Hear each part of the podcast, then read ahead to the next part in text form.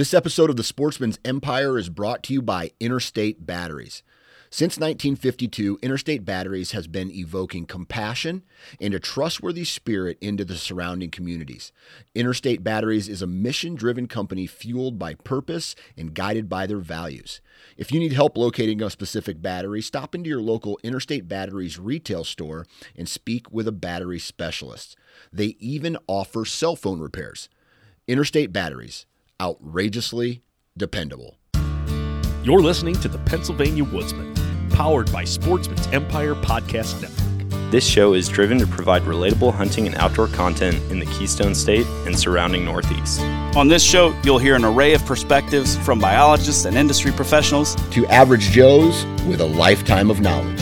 all centered around values aiming to be better outdoorsmen and women. both in the field as well as home and daily life. No clicks, no self interest, just delight in the pursuit of creation. And now, your host, The Pride of Pennsylvania, The man who shoots straight and won't steer you wrong. Johnny Appleseed himself, Mitchell Scher. Mitchell Shirt. Mitchell Sure. Mitchell Shirk. Welcome back, everybody. Thanks for tuning in to this week's episode. Hope everything's going well in your neck of the woods. It's been going pretty well in mine. I got to do a couple fun things here lately. One of those being I, I got to follow up with uh, a friend of mine, uh, playing some strategies back and forth in our heads and putting it on paper and talking it through of how to convert one of his current agriculture fields into wildlife habitat. In talking with this person and some of the goals that they have, they really, uh, they really want to try to maximize their property for hunting. And when you look at the location of their property and where it sets in the surrounding neighborhood, one of the biggest limiting factors was quality cover, quality security, and browse. Uh, we, we just there, there's a pretty good amount of deer here. The browse lines pretty hammered. Uh, there, there's some programs going on that don't really allow heavy tree cutting on the property, which is a unique situation. And I don't need to bore you with that, but basically what it comes down to is we're looking to try to expand some hunting opportunity and hopefully stack a couple more deer in here by producing more groceries and having some cover. So converting fields, you know, one of the th- a, a lot of people think that converting a field really just looks like planting a food plot and some cases it is. You know, there's some farms, locations, everything else where you could take a 5 acre field like this and turn the majority of it into food and that's the right answer. And by that I'm talking food plots. And you know, maybe that would fit the prescription here. It's just we're we're basing it off of what we're seeing in the surrounding habitat and everything else, and you know, it- it's going to turn into there's going to be a couple of kill plot locations in this food in this uh, field conversion, places that we can make good access and screen. But uh, within the interior of it, there's going to be lines of cover. There's going to be brush piles, plantings, you know, stuff like that to try to hopefully house more deer.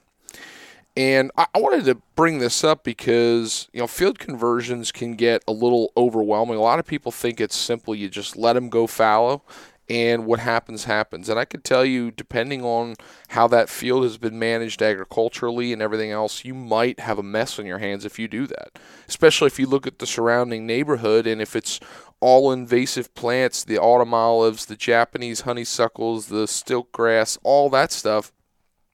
If that's what's filling up the property around the field, there's a good chance that eventually that's what's going to come in there. So there's a lot of work that goes into maintaining and setting up. What you're trying to do is you're trying to replace plants that have been there with something you want. So you literally are picking and choosing in this process of succession what what lives and what dies. And there's a couple ways to manage that. Uh, one of the unique things with this property was they want to do it with minimal herbicide and I'll be vulnerable here. I'm not a real good uh, person for that. I, I don't know how to do something with the outcome in my mind without using herbicide to some degree. Now, I will tell you one of the strategies that I would implore, and I've, I've done this with some organic farms I've worked with, and that's using a ton of green manure.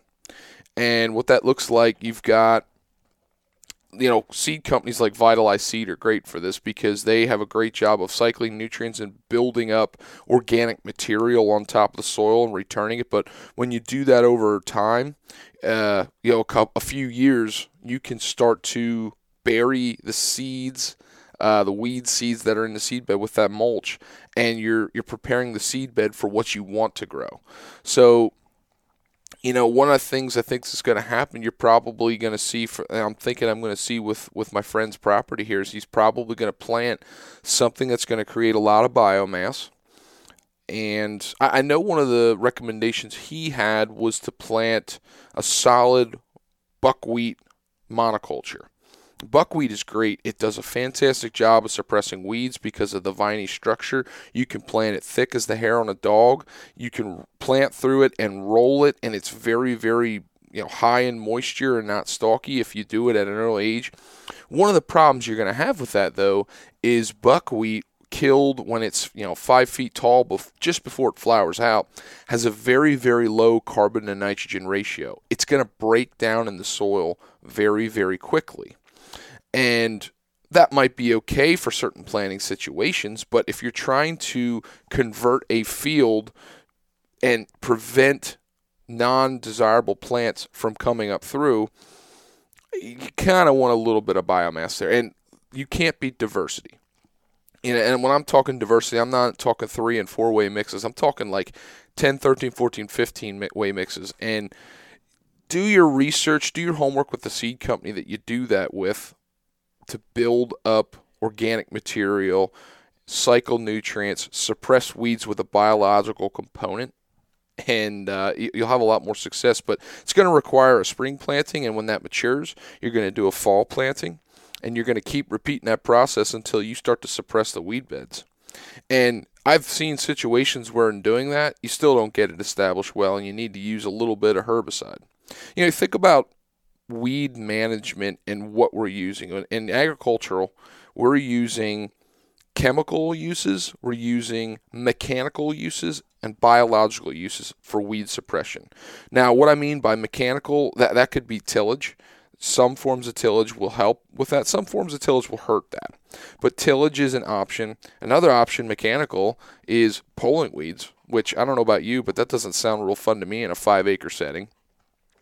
And biological. And the biological component is synergism and, antagonism. You're using plants that are going to set your seed base up and promote what you want to grow. It's kind of hard to explain, and I don't think I need to bore you guys with that too long. Some of you might understand that, some of you might not even have the thought of converting a field. But I felt like this was relevant to share because this is the planning phase of the year right now.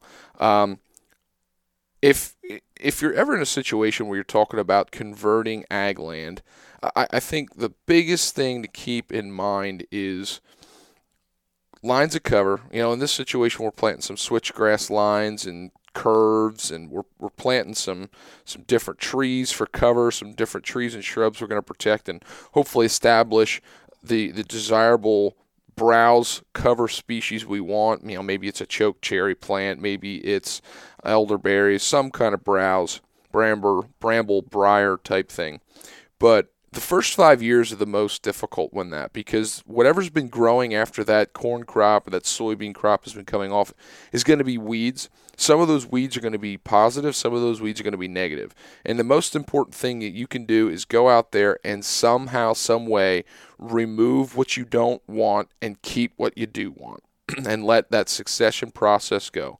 I've found the easiest way to do that is if you got an open cab tractor with a spray wand and a big tank or you know you could do that in a four wheeler or something like that go around and drive through and learn to identify plants. Spray the ones that you don't and kill them and uh, if you know it's a it's a direct choice which ones stay and which ones go. You're not blanket applying. So that is going to take a lot of work. And i've seen i have a, a case where that wasn't kept up the first few years.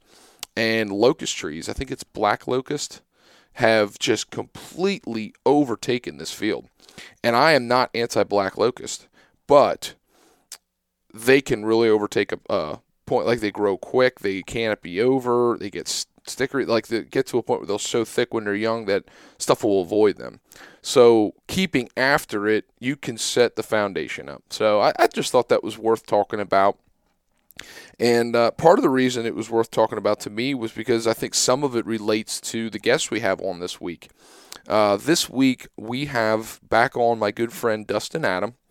And I say it relates to him because you know he's tinkering with some stuff on his farm that he has. He's uh, he's got some plans in place. He's working towards uh, putting those into practice and hopefully having better wildlife habitat and deer hunting for he and his family to uh, over the course of you know his lifetime and whatever the good Lord has in store for him there. But we're going to catch up with Dustin and, and talk about what's been going on the past two to three seasons with him, how things have rapidly changed between um, the purchase of a farm, the, uh, the the new daughter that he has in his life. We're going to talk about the first buck kill on the property. I believe it was this year, which was a really really cool story that he uh, that he shared with his stepson Waylon. We're going to talk about early season strategies. One of the things he's really shared with me and is going to share with you guys about how they have found good success getting on the best deer in the area in early season. We're going to talk a little bit about that. He's going to share the the buck stories that he harvested the past two years. Some really, really dandy bucks. Check the pictures out of some of the bucks he's killed. Um, I, I posted it on Instagram if you're not following social media, I don't blame you. But if you follow social media and you don't follow me, it's at Pennsylvania Woodsman Podcast. We post all our stuff for the show there, and uh, I'd love to have you come on. I'd love to hear every anybody's review. You know, I I say this, it's hard to interact with everybody. Sometimes I get feedback and it's on a platform that I don't even know you said something, but you said something positive, and I appreciate that. You know, you can get a hold of us on Instagram, Facebook, Messenger, and Facebook in general, I guess, although I spend more time on Instagram. And email us at uh, it's PA Woodsman Podcast at gmail.com. Uh, PA, the letters, Woodsman Podcast at gmail.com. Would I really appreciate um, feedback, support, um, even criticism. Keep it nice. I like ni- I like nice. but let's get to this episode with Dustin. Right before we do, shout out to our partners, Radix Hunting. Guys, if you are going to upgrade cameras this year, if you're going to replace some, I just went through my camera stash and was pulling cards, uh, pulling batteries, stowing stuff away that I'm not using. And I, I realized like I'm going to increase my level of Gen 600s because I use cameras, um, you know, regular cameras on different properties for kind of soaking. And I was disappointed with the old cameras I had. Some of them weren't working right. I wasn't getting pictures consistently. I wasn't getting clear pictures and that drove me nuts. And it spoiled me when I used Radix cameras this year because I had the opposite experience. I had great cam- camera imagery, I had uh, rapid picture re- responses. Um, uh, you name it when it comes to the things you want out of a camera. I had them with the, the Radix cameras. I used a bunch of the cell cameras, the M cores. They were great. I really encourage you to check out Radix Hunting. They got a lot of other stuff to offer. The stick and pick camera accessories. Place your camera anywhere you want, you need. I used some tree stands this year that were from Radix. It's solid, quiet, a lot of great hunting products coming from Radix Hunting. And be sure if you're listening to this this week, we're still doing the this, we still got the Great American Outdoor Show. Check them out at the Great American Outdoor Show this year. They are there. Look them up talk to the crew. Great guys. And Huntworth Clothing, guys. Don't miss out on the opportunity for the winter clearance event. HuntworthGear.com. Check out all of the stuff that is marked down. You've got options from getting some snow camo. I've been using the disruption pattern, which is the digital stuff. I can't say enough positive things about the Huntworth gear. Really cut down on the bulk, but kept me warm when it was late season the Saskatoon Heat Boost stuff. That's that Heat Boost is truly incredible. I was uh, really surprised at how well that kept me warm, even through windy situations, water situations. The the late season hunting was really comfortable for me. And the, the system I used the most often this past year, I used Durham pants, which are the lightweight pants. It was easy to put something on underneath, like uh, long underwear if it wasn't too hot and you had to walk in far. And the Durham pants had, you know, really good mobility and breathability there, but you know, served its purpose there. And then like the the Elkins coat, Elkins vest, Elkins pants, which are you know the warmer pants. They're kind of your midweights. Again, I was just really, really satisfied all year long, beginning of the season to the end of the season. Comfortable stuff and a really cool camo pattern. So check out Huntworth gear. I don't think you'd be disappointed in any way, shape, or form in you you know utilizing some of their products for this fall. Check it out. You might be able to save yourself some money on the winter clearance event. And with that, guys, let's get to this episode. So, hey, joining us on this week's show, I got my friend Dustin Adam. Dustin, welcome back to the show. How you been? I've been great, Mitch. How you been? Well, it's it's weird. Um, I kind of go into, I would say, deer depression. I do it every year. Deer season ends. Like I literally the other night, I was I, I didn't feel like sleeping, so I'm going through hunting stuff. I, I, had to clean my my flintlock here, and you know I went through the whole process and doing a thorough cleaning and put it up on the shelf, and I'm like looking at it and I'm thinking, it's over. I gotta wait another eight nine what months or whatever it is until I can do this over again. But that's just the way it goes. Uh, all good things come to an end, and we repeat the process. But I'm I'm working my way through it, I guess. Sure, deer depression. So you're probably on pace pretty soon here. You'll be walking out to all of your favorite hunting spots, looking around for things to do, you know, just uh, trying to, to find your way to get back out there again, right? Well, in theory, yes. However, however, um, I I have to say that there is a back porch project that is halfway finished. It got put on hold when deer season opened and hasn't been reintroduced since and I'm looking over here at my basement, and I've got mountains of stuff everywhere. And I'm, I'm thinking about all the other stuff. So before I do, uh, I do anything for next season, I'm probably going to have to scratch a couple honeydew list things off, and pretty much just uh, put some attention to the things that I've neglected for the past three months around my house. Um, not necessarily because my wife's harassing me, but I can't stand the clutter anymore, and it's it's getting the best of me. Yeah, no, I hear you on that. And I got to be honest, like this year, um, you know, I was fortunate I was able to take my buck um, close to middle to end of October. And um, my wife was doing a majority of the hunting. So I was at home um, playing Mr. Mom for, for a lot of the season. And, you know, just those couple of Sundays, I don't know how folks who live in Sunday hunting states do it like we take it for granted and I'll kick stones sometimes be like, man, this is the greatest hunting day of the week. We've got rising pressure. We got, you know, temperatures low. You know, all the conditions always seem to be great on Sundays. But at the same time, if there's nothing legally forcing me out of the woods, I'm, that's where I'm going to be. And I take for granted all the little things that I get done on Sundays. And, you know, this year having, having my daughter, um, during that time of year where we have those three consecutive Sundays to hunt, man, I I was pretty close to putting a handprint on a volleyball and, and naming him and, and going crazy. Like it was uh yeah, it was it was wild. Yeah, I uh, I can relate. We so I'm I'm pro Sunday hunting. I'm not against Sunday hunting. In fact, I think it would be a good thing in a lot of for a lot of reasons if it would be open every Sunday in Pennsylvania. However, I can I can be the first to say I would probably not do a lot of Sunday hunting personally for a bunch of different reasons. And I was talking about this uh, when I did the episode with my grandfathers. Um, you know, they're from the the older generation, older mentality, um, and they're not for Sunday hunting. And one thing that one of them said that has resonated with me ever since he said it, and I have to agree, is when we introduced the Sunday hunting to uh, bear season and then the first weekend of deer season, one thing it did is it sped up the pace of life.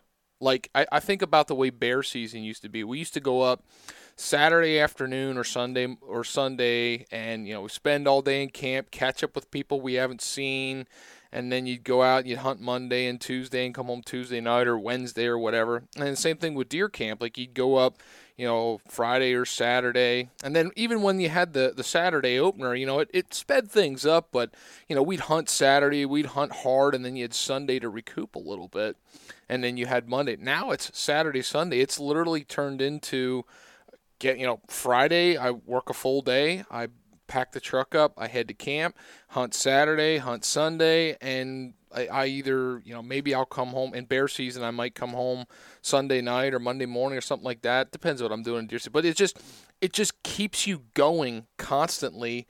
And in a world where we don't know how to slow down, um, as much as I want to keep hunting, sometimes I need it. Like I physically need it, and I mentally need to slow down.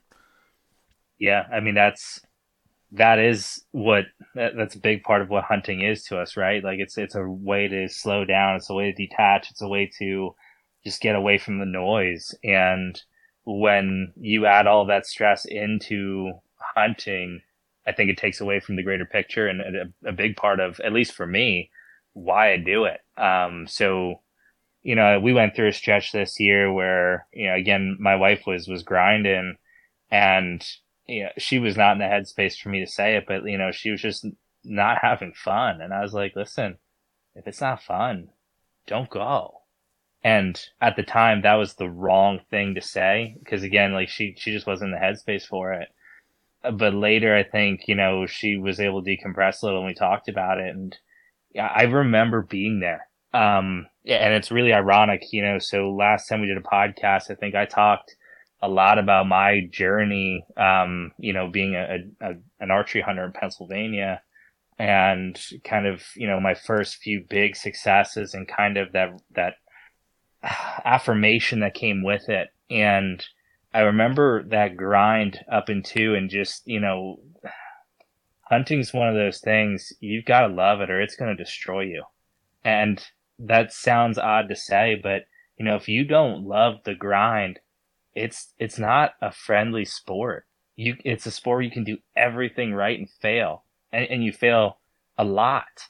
You know, it's it's one of those things, and I think we've become a lot more efficient. I know on some of your episodes you've talked about the efficiencies of of trail cameras and such, and, and I thank the lucky stars for some of those because you know in, in my world now I don't have as much time to do um to be in the woods anymore, so being efficient is key but yeah, if if if you if you don't absolutely love it and if you don't embrace it, and if your if your only definition of success is is bringing home um is bringing home a harvest, it can be grueling, man, and it's it's unforgiving, and you know that, and I know that, and I think everybody who's um, an outdoorsman knows that.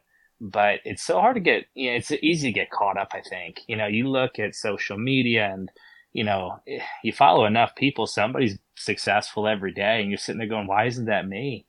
Yeah, it can it can get rough, but I, think the high and low of it is you have to remember why you do it, and being successful shouldn't be why you do it. I mean, we've all loved to be successful, but at the end of the day, it's it's embracing the moment, it's appreciating creation, it is you know, just appreciating the the opportunity to be outside and, and connect with these animals. You know, it's a beautiful thing. And when when you put success at the at the the forefront, I think you lose that. Well, so, an, that's I don't know. Extreme, I rambled a little there. No, you're good. And I mean, it's an extreme fine line because while, while we're, we're saying all this, I will be the first to admit I, I'm in a position for the past few years where – I, I've said this to a couple friends and stuff, and I just said it to my dad the other day. I said, I honestly want to know how much I would have to go hunting until I would get tired of it. Because, like, case in point with me this year, um, I, I had maybe an average, maybe a little bit below average amount of times that I went hunting. I had a very successful year, but I even though I was successful and shot, you know, game and, and everything else, I just wanted to keep going. I wanted to. I wanted to get tired of hunting, and I, I've I've haven't been there. I, first of all, I don't know if I've ever been there in my life. Second of all, I definitely haven't been there anytime recently.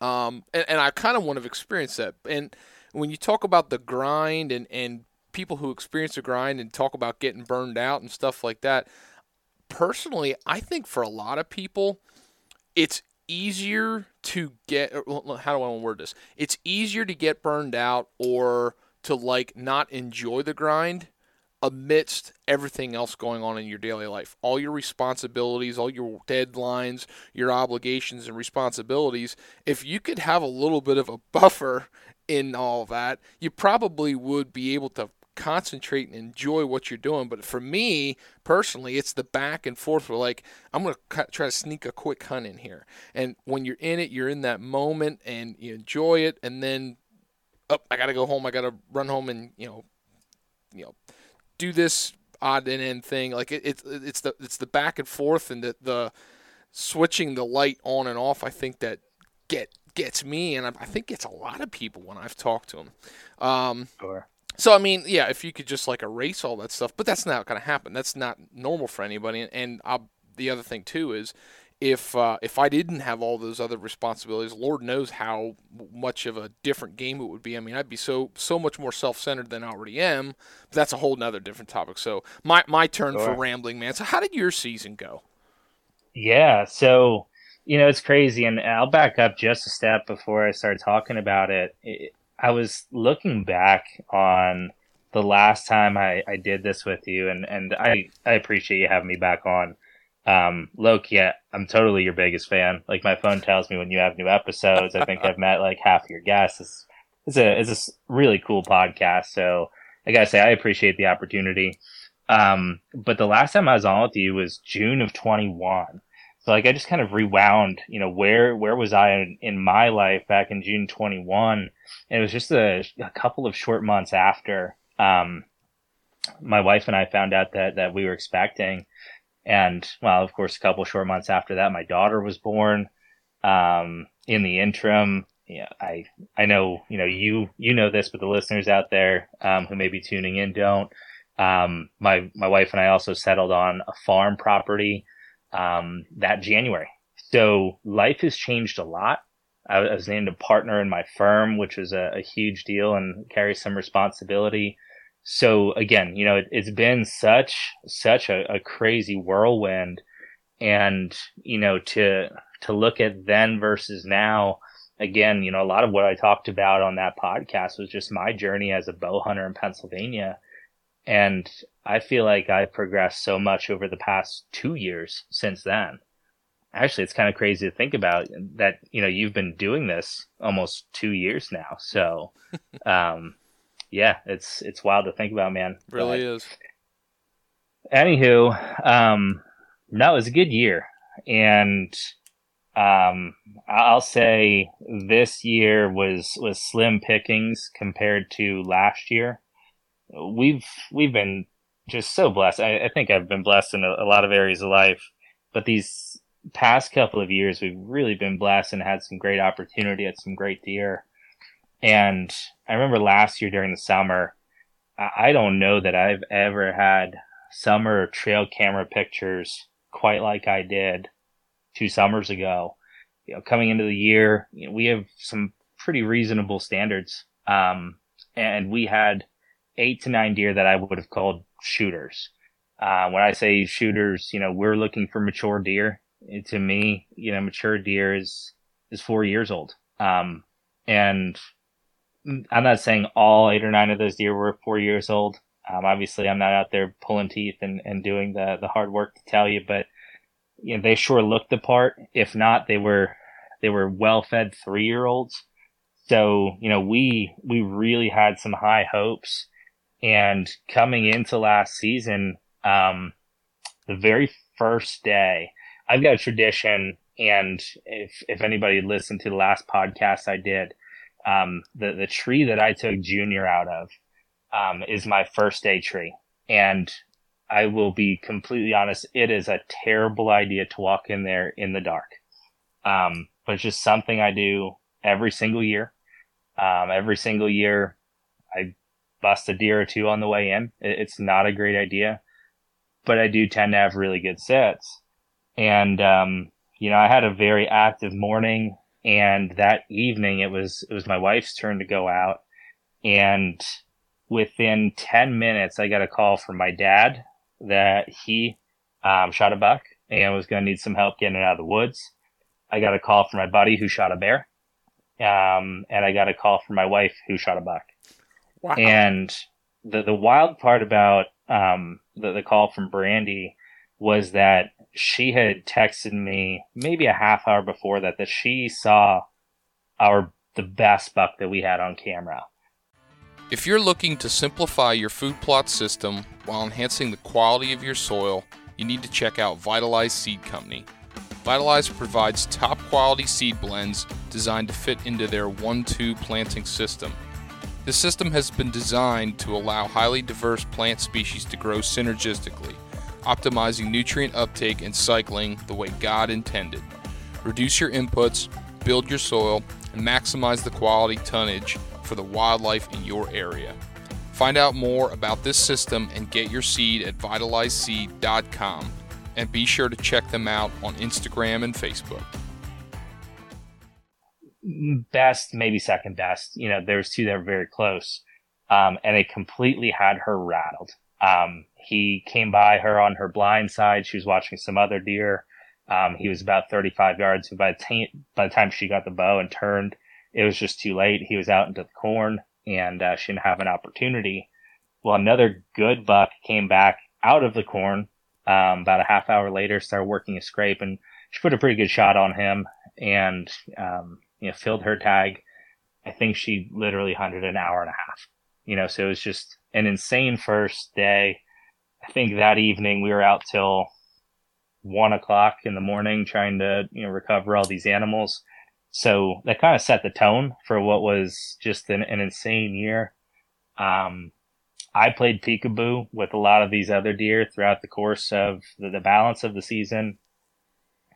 And actually, you know, if I'm being real, my favorite hunt of last year was a hunt with with uh, my stepson. So we were out. It was his very first year hunting with a compound, and we do run cell cameras. So there was uh, an abnormally large amount of activity on a couple of the cameras um, towards the south end of our farm property. And, and they're cameras that don't normally get a lot of activity. So, you know, we're, I think, I want to say it was like November 6th. Um, so, you know, prime time, you know, it's, it's the rut. And I just kind of knew there had to have been a hot doe in the area. So I pick him up from school and I, I kind of set the expectation like, Hey, bud, this, this is going to get pretty intense and we didn't have a lot of time to get in. Um, so you know we, he's changing in the car. We're running ozone on everything, trying to get about as scent free as we can. We actually had a pretty good neutral wind for where we wanted to go. Um, and, Mitch, if you remember, this is a it's a stand down on the south end near the the small swampy meadow um, mm-hmm. that we have. So um, the the farm property we have is adjacent to just on the north side of a 55 plus community. And the, the previous owners had also owned the, the 55 plus community. So there's some trails that connect and that, that makes this story all the more interesting. But we, um, we are kind of using the, the land to our advantage and walking in just uh, kind of a, around a knoll in this cut cornfield. And I could see on the, the hill, uh, across the valley, I could see deer running back and forth, and I just knew like this is going to get pretty wild. And again, I just kind of kept, you know, setting that precedent for him. I want to stop you so, for a second. I got to ask a question yeah. there too. So you're talking about taking Waylon out and and having, you know, him. You said about setting the expectation. So had he ever experienced anything with the with the high anticipation like you're describing at that point in his hunting career? Um, the look on his face very shortly thereafter, where I was in the story, says no. I mean, he'd he'd seen deer. I think you know pre probably pre rut, probably later in rifle season, but I don't know if he ever saw prime rut activity. And, you know, when I say prime rut activity, there's, there's a lot of folks out there who've seen it. You know, when you're in it during the heat of the rut, you're in it. Right. But at the same time, if you're not in it, you'll wonder if there's any deer that exists anymore. Mm-hmm. So we just happened to, again, you know, have one of these doe and she was laying low by the creek right there by the meadow. Um, but we're kind of hugging the edge of this, this cornfield and we get to I'm going to say 30 yards from the wood line, and, and, we're we're kind of crouched over, walking in. We're we're taking our time, and I can just hear things erupting just inside the wood line ahead of us. Um, and and to paint the picture, you know, again, we're in a, a cut cornfield. It drops off probably 20 yards ahead of us. 10 yards farther than that, there's a, a wood line that drops down into a creek bottom, and there's a meadow so we can't see what's happening. We can we can see these trees probably 10 to 15 feet up. Um, but we're creeping closer and closer and, and I'm looking at my watch because we're taking our time. And I realize, you know, if we're going to try to get to stand, we, we can't take forever. So, um, you know, we, we get to a point, I just start seeing these trees shake. And again, we're probably 20 yards from the wood line at this point because we're crawling on hands and knees to not be seen and there's a small lanthus tree just over the just over the bank that starts just completely shaking. And I know this is a buck and, and he's just he's thrashing the bottom of this tree. So I whisper away, I'm like, hey man, you've gotta nock an arrow right now. We're gonna stay on our knees. But there's a good chance that this buck is gonna come up over the hill and when they get like this, they're comp- it's almost like they're blind sometimes you know, we may have an opportunity. It's going to be within your window of 20 yards. Um, and it's going to probably happen pretty quick. So I need you to be ready. So he nocks an arrow. We're, we're sitting on our knees. I'm, I'm just behind him and I just reached down and I, there was a stick laying in the corn fodder and I snapped it. And no sooner did I snap it, but this buck comes charging up over the knob and just staring at us. 15 yards, you could see the drool coming down out of his mouth, just in that wild possessed mode. And he's Waylon draws. It, it's like this intense stare down for a solid, you know, what feels like an hour and a half, but in all reality was probably 12 seconds.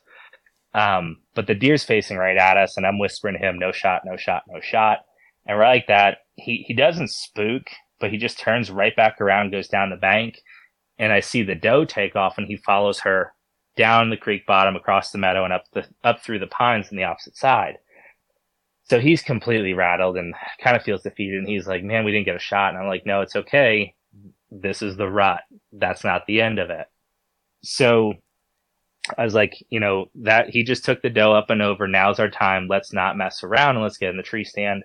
So we get down, we crawl up. I'm saddling on the back side of a, a hanging stand that we have um, and it was maybe the second or third time I got him in a hang on stand. So, you know, just the anxiety of getting him up there and getting a set, it was a lot. So we're not even set up for 15 minutes. I don't even know if he properly got the bow up the tree. And we have another small buck come out of the cornfield we were just in following our tracks right to us, right under us. And I said, see, it's, it's not over, bud. So the hillside across from us is erupting all night. And when I say all night, we probably had an hour and a half to hunt at this point. Like we, till we got in was late, much later than I normally like to get in. Um, but there's, there's action everywhere and these deer kept working our way and we could see there was one pretty decent buck in, in the batch, um, and a few small buck and they they're all but to us. They're coming down. They're just dropping down to the meadow, and right like that, they start. One of the does starts blowing. They all take off, and I'm sitting there going, "What just happened?" You know, we have the wind in our face. the The thermals shouldn't be playing against us that bad. I, I'm clueless, and here comes somebody walking over from this 55 plus community on one of these connected trails, head to toe, neon yellow jumpsuit and he stops and he just, he's staring up in the woods. I don't think he understood what happened and what's making these noises. But he stood there with his arms crossed for probably 20 minutes and Waylon is all but in tears. And I'm like, dude, it's, it's okay. You know, there's nothing we can do. So we just sit back and eventually he walks off and I could see, you know, Waylon's defeated. But there's a solid 20, 30 minutes of light left at the most. Um, and I'm like, listen, it's not over. Let me grab my grunt tube. We'll see if we can drum something up. So I go through a, a little bit of a grunt sequence. I clip the antlers together a little bit and I can see that the hillside starts to come alive again a little bit. And we, we actually do see the better of the buck slip out through the bottom uh, of the pines and down into a thicket, but he's headed dead away from us. And shortly thereafter, we, we had a doe come up through the cornfield we walked in on. And I don't know if he could have saw her from where he was, but instantly he emerges and he's, he's hot on her tail. Now they're going diagonally through the cornfield out away from us. I'm sitting there thinking there is not a chance that these deer are going to get within his 20 yard shooting window. And regardless, you know, I could see he's shaking. I'm like, dude, get up, get your release on your bow. Let's get ready just in case. I'll see if I can't call him in. So I'm grabbing for my grunt call and he has a, a thumb release. And when he goes to clip it on the string, it clicks and it clicks loud it probably wasn't loud, but it's that time of night where it was just still. And instantly the, the buck's head spins around. He's looking right at us. And I'm thinking in the back of my head at that, that moment, he was probably 40 yards away. I'm like, that's it. Like, we're busted. But instead he starts walking directly at us with an attitude. And I'm like, oh man, this is, this is not happening. This is too good to be true. So I'm watching and, and he's rattled and his, his knees are tapping pretty good. And I'm just sitting there saying, wait, wait, wait. We have one opening. It's this little opening I cut so we could drop down the bank to the stand. Doesn't the deer come to the wood line, walks behind a big tree. I tell Waylon to draw. He steps into that opening. I, in my wildest dreams, could not imagine if we were going to take a deer that night, it would have been in that opening but it worked out as perfectly as it possibly could have. So it was maybe a 12 yard shot. He releases an arrow. We watch the Lumenok. He hit him a little bit high, but it was a good double lung shot. And we watched the dance out over the field. And right like that, we see it go vertical and then we celebrate and just start losing our minds.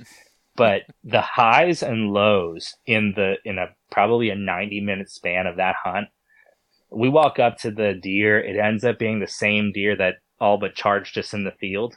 Um, it, it was just the coolest hunt I, have ever been a part of. And I think a lot of that was that I wasn't in control of anything. I didn't have a bow with me. You know, I was there for him. Mm-hmm. So it was, it was just so cool. It was the first year we took on our farm property. Um, my wife came out with, with my daughter. We got, you know, to get pictures together with, with all of us it was really cool. And honestly, like if I didn't get a buck last season, that would have made my season. That hunt alone.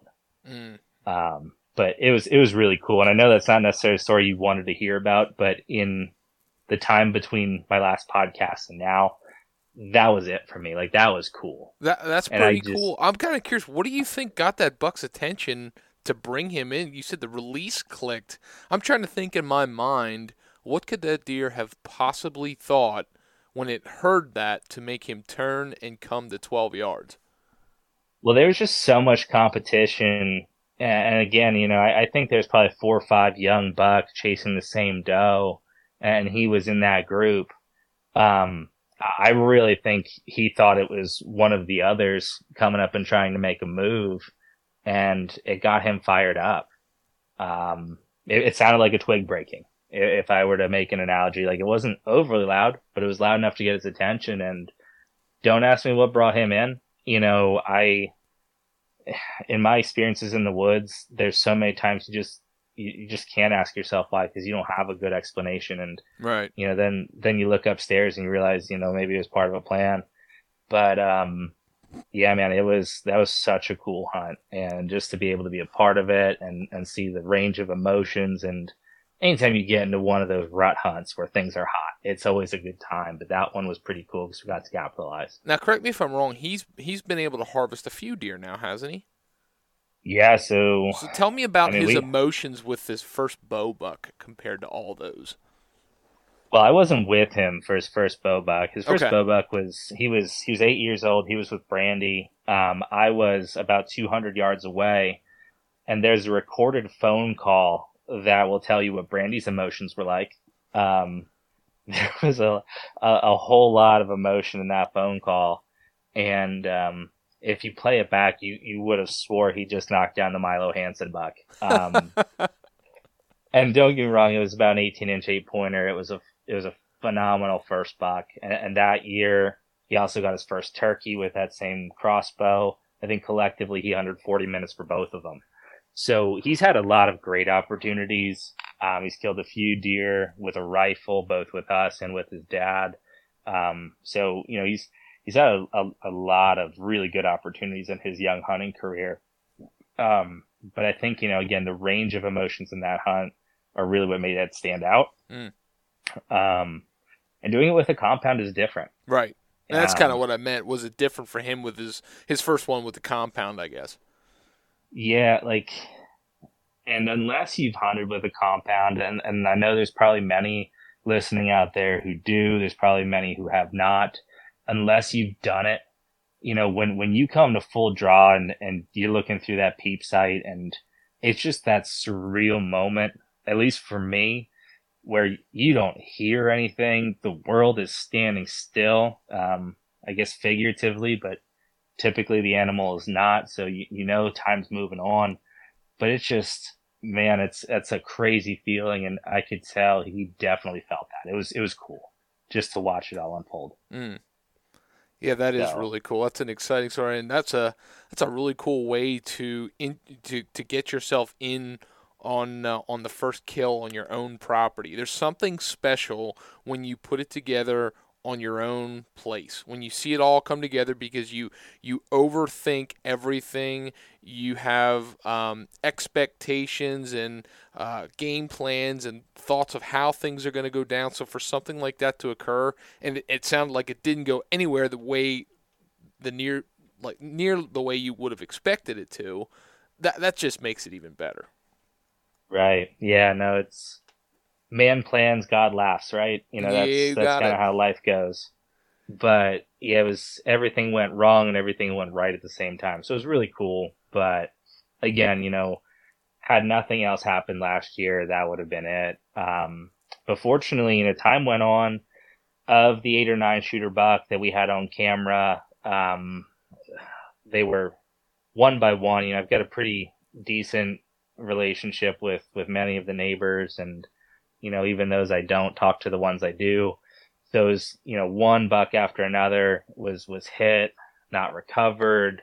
Um, one was hit by a car. Um, just goofy things were happening. These deer you know if if i was looking at a list i'm crossing them off pretty quick.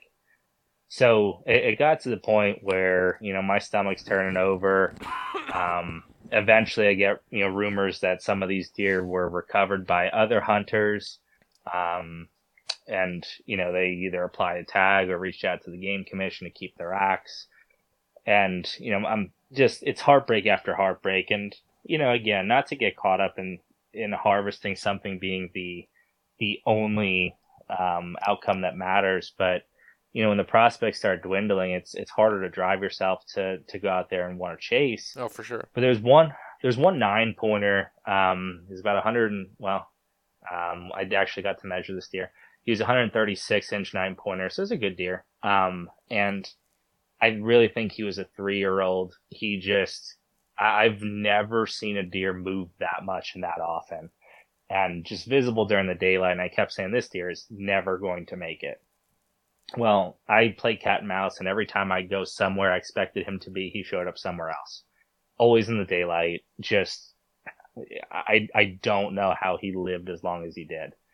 Um, ended up getting pictures of that buck through the last Friday of rifle season, um, and then he was picked up dead during shed season. So he met his demise somewhere. I to the life of me don't know if it was a hunter or not, but I spent a lot of my season chasing that deer and then he kind of vanished. So I was down to a, a select few that I knew of, and rifle season rolls up. I again we we bought this farm and kind of anticipated uh, it was a farm that wasn't supposed to be hunted, but we, we kind of knew that the neighbors had been um, stumbling through for years. And, you know, the very first Saturday and, and then that following Sunday, I, felt like that's all I was doing was, was trying to redirect folks who, you know, would walk past the yellow signs and the purple paint. And yeah, I, I can write a dissertation on it. I'm not going to get into the details of it. Um, I was, of course, made out to be the bad guy because, well, I, I'm paying a mortgage and taxes on a property and I don't want anybody else on it. But um, it, it got wild to the point where I had a pickup truck drive up almost to where my stand was, see me do a donut in the farmer's planted field and take off. It just got, it, it completely put a sour taste in my mouth. You know, I went from being out there wanting to, to be hunting to just being in survival mode. Um, I think the first 45 minutes of season, I heard like 62 shots. Mm. Um, it was, I've never been more scared to be in the woods. And like, that's, that's not, to, to go back to my original story in my first podcast, that's what made me walk away from hunting for some years was, was it being like that you know, where you're seeing deer running scared. I just, it, it's not how it's supposed to be in my eyes. Um, so it was, it was a really rough couple of first days and I was out by myself because my wife was home with our daughter. So, you know, I'm, I'm addressing trespassing on one corner of the property, watching it happen on another. And honestly, just kind of felt helpless. Fast forward, we get through the first week. The first Saturday rolls up and, and it's supposed to downpour all day. So I'm driving out expecting to do the exact same thing. Um, and, you know, just kind of police things at, at the farm. And for some reason, I was like, you know what? No, it's starting to drizzle already. I don't think folks are going to be out. I'm going somewhere else. So one of the other properties that, that we have access to hunt, um, I had a, a good buck showing up that we had a lot early in the summer. He's a really cool looking deer. Um, he was not on my my hunt list early. I, to be honest, probably a three year old. Um, but I knew he was around, and I wouldn't have told you that's the deer I was going in after. But we didn't have any other trail cam pictures of any other deer in this area, so you know I think subconsciously that was the deer I was going to hunt. So went in, and you know it's it's starting to crack daylight.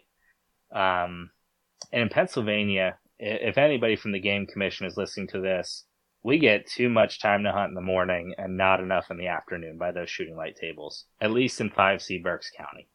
Um, and I will, I will bring somebody out and show them what I'm talking about. But it was pretty darn dark. And I'm looking at my watch and going, man, it's shooting time. And I heard some deer, you know, just inside the wood line from me. Um, the first one was very light footed you know, kind of skipping and hopping and, and prancing. And the second one was that very distinct, you know, this is a buck. Uh, just stomp, stomp, stomp. And right like that, the footsteps stop. And, you know, if you ever watch any like the Deer Society stuff and the, they're trying to sell you the extinguisher grunt call and they do that buck growl with it, I've always thought, I have never heard that sound in the woods. That would never work.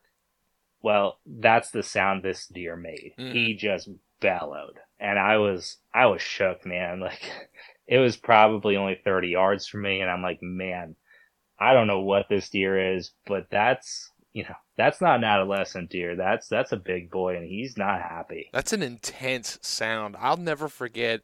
I've heard it a few times, but the one that rings in my ears the most, I can still hear to this day.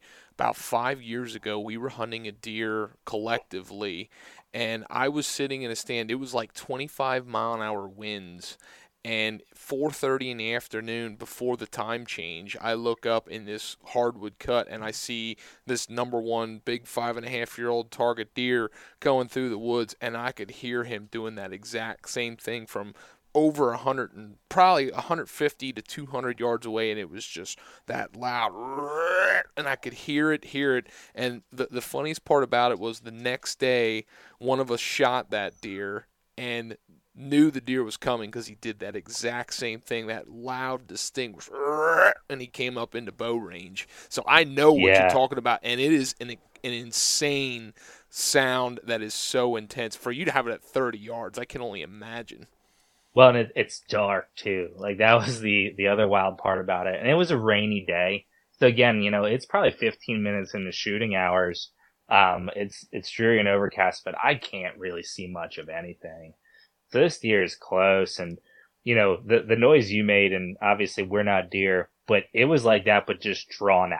Like if I tried to do this with a grunt call, I think I'd run out of breath. So homeboy had some pretty good lungs on him, but he walked in the woods and just let it rip, and and then I could hear him working a scrape, and as all this is going on, you know, it probably unfolds over 10, 15 minutes. Like it's starting to get more light, starting to get more light. And um, eventually starts working. I'm I'm turned around facing the tree in this scenario. And uh, he works from the right side of the tree to dead behind the tree where I can't see him. And he comes out on the left side of the tree. And when he came out on the left side of the tree, there's a little bit of an opening there where um, the sun was was starting to peek up through, and I could actually see and this particular deer has uh, 10 and an 11 inch brow tine, so he's very recognizable. And I saw that immediately. I'm like, oh, I know who this guy is. So I go back and forth with myself for about five seconds, and and generally my rule of thought is if you have to ask yourself if you should harvest a deer, the answer is no. Um, in this particular case, I think I just had such high hopes on some of these other deer. Um, still making it, still surviving, that I I tried to talk myself into and out of it. Um, but I really thought this deer was three years old. I wanted to see him live, and um, I broke every rule in the book. Um, got on him, shot, and as I shot, I, I don't take many deer with a rifle. I was out with a rifle in this case. I should have just taken the bow out because he was in bow range, but um, I squeeze the trigger and I don't hear anything. Nothing. I don't hear the deer run off. I don't hear anything. I don't see him where he was standing. So I'm just completely mind blown. I don't know what happened. So naturally, I, I call my wife. She's always my first call. Um, and I'm just perplexed. And she's trying to calm me down. Um, kind of go back and forth with her for a little bit. And it's starting to rain. So I'm like, man, this is rough. It's still pretty dark. I don't know what blood I'm going to find if I'm going to find blood, but I got to go now. So I get down, I start looking and I can find nothing, nothing at all. And I'm just, I'm so perplexed by this and I'm starting to beat myself up. I'm like, man, how, that was a chip shot. That was a bow shot and you took it with a gun. Like, what, what are you doing here, goofball? So eventually I, I decide I'm just going to walk out to the, the cut ag fields just to, for the sake of walking, just see if I can maybe pick up blood out there or, or some, because that was the direction he was facing. So I walk out, I'm, I'm walking back and forth and I'm, I'm actually talking to my wife on the phone, trying to develop a game plan because she's got to get coverage for our daughter, um, to come out and help. And, uh, right like that, I look and I'm like, that's either a fertilizer bag out in the middle of the field or that's a white belly. Um, and you know, I start getting closer and I realized it was him. I could see the antlers sticking up in the air. So that was the the second time we've actually as a family been able to fill all the buck tags and that's a tough thing to do like you think about filling one buck tag in pennsylvania trying to fill three and trying to do it on mature deer is is a, a tough thing um and you know it's again it's the second time we've been able to do it so it was a really bittersweet moment again i, I do wish that deer could have made it one more year he was all but 130 inches. Um, real cool. He was like 23 or 24 inches wide, and he had the long brows. He was a cool deer. Um, and I don't regret um, taking the opportunity. I, I, you know, I think we talked about last time when you pull that trigger, it's something that that you can't take back, or when you release that arrow. You know, so you've got to be sure of it. And I was sure of it at the time. I, I talked it back and forth with myself, and you know, in my heart, that felt like it was the right thing to do. But it was just a moment where I could step back from the stress and be out that morning. And even with the rain starting to fall, like it's just that surreal peace that comes over you.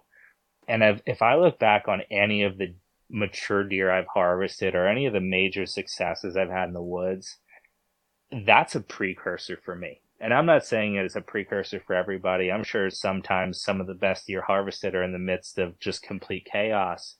But for me, it's kind of always after that, that period of peace and release and just sitting back and, and appreciating the hunt for what it is. And after that first weekend of, of stress, like it was just a great moment for me. And it wasn't long after I just took that deep breath and started embracing being outside, being in creation that things started happening. So it, that was a really cool year. You know, that was kind of the icing on the cake for us. We, we harvested a, a number of doe too. So we had a, a good full freezer coming into this year. And well, this year didn't work as well. Um, I don't know time wise if we have time to get into it or if, if you want to interject with anything because I've been talking a lot. No, lay it on, man. I, am I'm, I'm enjoying this conversation because um, you're going through highs and lows here, and, and you're going through it. and You're doing it with family. Like the you're talking about your deer.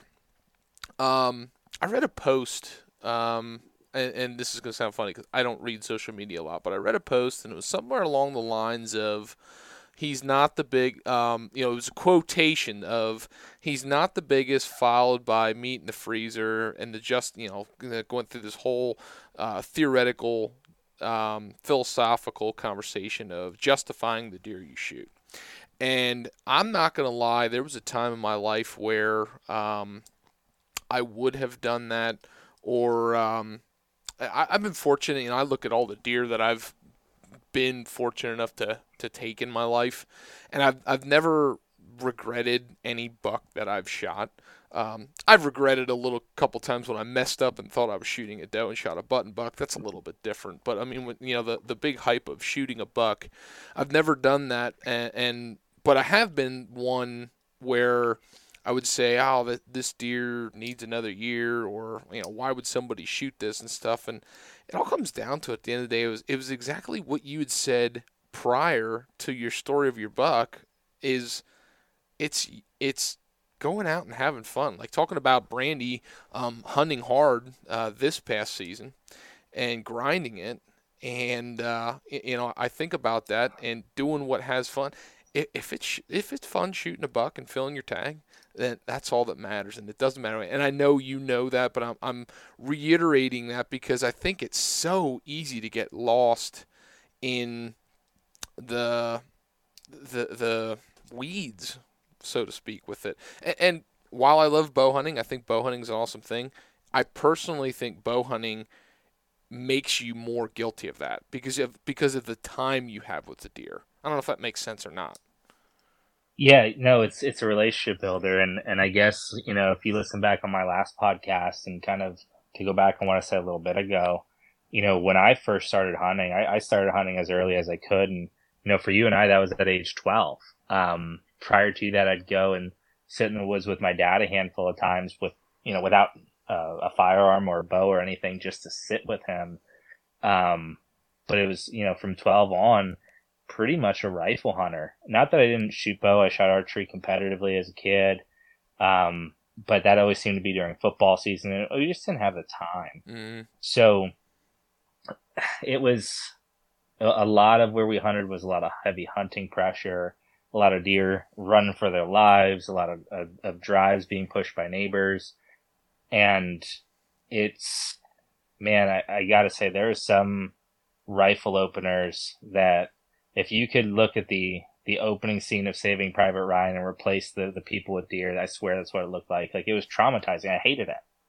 Um, and that was probably a terrible analogy. I apologize to anybody out there um, who might be a veteran and be offended. You know, we live in a society that you know you don't want to offend anybody at any time.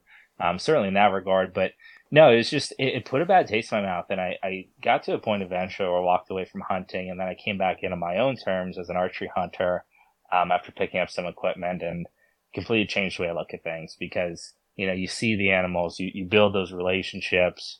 Um, and, honestly, one of the hardest things for me now is pulling the trigger on, on any animal, even an animal that I've watched, you know, if it's a, a buck I've watched mature, that's even a hard thing sometimes. Um, and in most scenarios, I'm better off if I don't have time to think about it because if I do, man, there there's such a range of emotions there, and, and maybe you've gone through that too, and maybe somebody listening has too. Um, and sometimes I like second guess myself, like, man, are you going to be able to continue to do this as a hunter? And and the answer is yes, because I love it. But um, that that harvest sometimes is is such a bittersweet thing. It's just different. Right, right. Now you were able to harvest a fantastic buck this year, and I'm I'm curious to hear about that. But you, you opened by saying this year was a little bit more difficult. I'm curious as to why, what made it a little bit more challenging compared to other years. Yeah, so let me also just say, you know, we live in five. If we live in five C, we hunt five C Berks County area, um, so we get a jump on most of of the rest of archery hunters.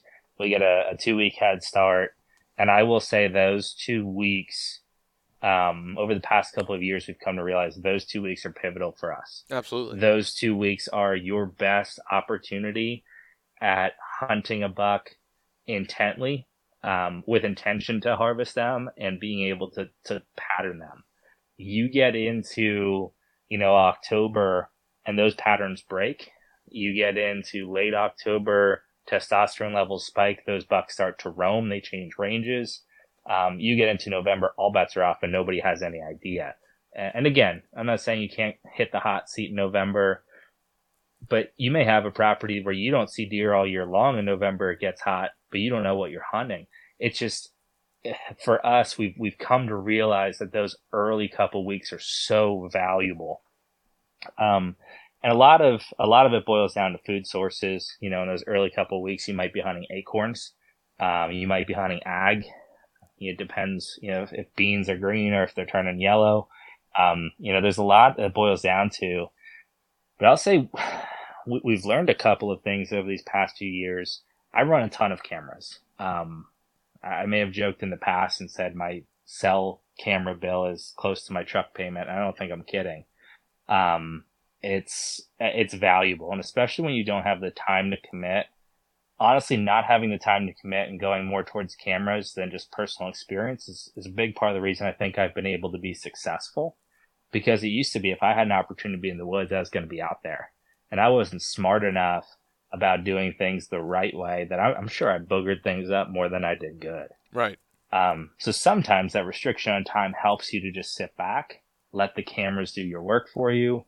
Um, and again, you know, there's something to the nostalgia of, of grinding it out and doing it yourself, but there's also something to the efficiency of, of modern day hunting.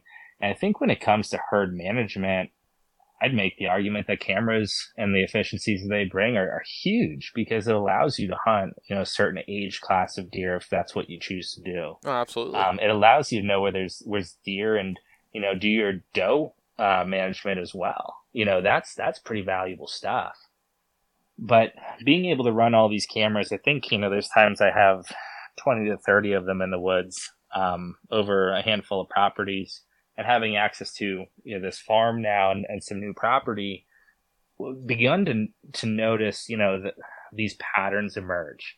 And i remember being a kid and um, my uncle wayne actually at one point owned the one farm that i, I hunt um, and he made the comment at one point every third day there's a big buck that shows up on that hillside and we laugh at him and to this day, I think Wayne has four or five buck on his wall that are 150 or better, and he did that.